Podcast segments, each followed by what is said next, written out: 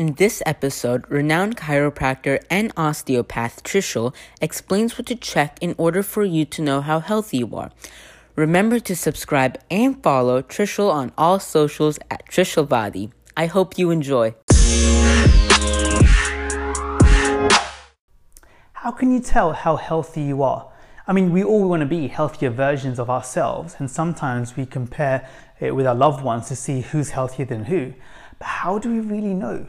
It's so much more complex than, oh, I can bend to reach my toes, or I can move without any discomfort, or I can go and run a 100 meter sprint in so much time. But are those all different correct uh, ways of measuring how healthy we are?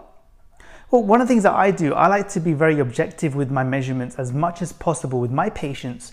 And one of the things that I've noticed when I've been asking my question, asking myself this question of how can I tell how healthy my patients are and if they're moving towards a better, healthier version of themselves, is to do with adaptability or homeostasis. See, I was then taking things to the extreme in my mind and thinking about, hey, how do we know who's super healthy? Well, super healthy people tend to be like super, like superheroes. So, for example, let's take Superman, the ultimate superhero, arguably. Now, he could be going into a freezing environment and not have to worry about whether his body temperature is going to be rising enough to make himself warm so that his enzymes don't break down and then cause a problem with the chemical reactions in his body. But at the same time, he'd go in extreme heat, and also you'd expect him to sweat effectively as well to cool down his body, again for the same reason, so those enzymes don't denature. So if you can adapt to your environment, whether you're in a hot or cold environment, no matter how hot or cold it is, the more adaptability you have, the more flexibility you have within your own system, that means that you can actually be more healthy because you can adapt to different environments. Similarly, how do you know which is the healthiest bed, healthiest pillow, healthiest diet? It always comes down to one thing how much can you adapt to that? See, if you haven't had water for a few days, the person who can go without so much water for a number of days, I'm not talking about thriving and being optimal, I'm talking about survival mode in that situation, because we're taking things to the extreme just to uh, conceptually measure how we'd work this out. That means the person who can go the longest without water would be the one who can actually be the healthiest compared to somebody who needs water a little bit more frequently. Now, I'm not saying, of course, don't drink any water. I'm saying do drink water because that's thriving and make sure your work, body's working optimally. But I'm saying in terms of how healthy we are.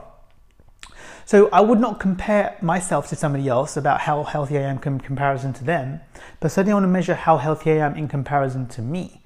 So let's say, for example, if I really don't like hot countries or, heat, or a warm climate, the more I get used to a warmer climate and I gradually train myself to get used to that, my body will learn to sweat more profusely. Apart from the kind of social uh, challenges we have with sweating more profusely, end of the day, that's important for my body to work correctly. So I want my body to be able to do that. Also, same time, if I'm sitting at my desk, for example, let's say I have to sit rather than for three hours a day, I need to now sit for seven hours a day.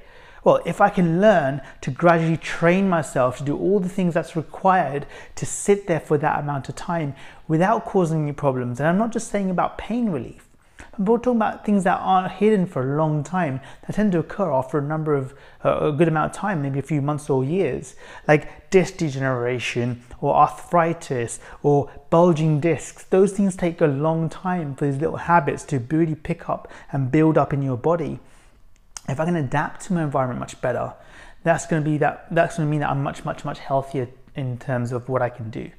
So check what you're doing and see where you can find that you're not being as healthy as you want to be and how you can expand that flexibility. And if you're not sure, hey, send me a message, send me a DM, send me a comment, write a comment below. I'd love to hear from you so I can help guide you with how we can get you to be the healthiest version of yourself. Therefore, you can then adapt to your environment better. Therefore, you can then achieve all the goals that you want to achieve. I hope you found this useful. Please remember to follow us on all of our social media channels. Like, like, comment, and subscribe, and share, of course, as well. And I really appreciate your time.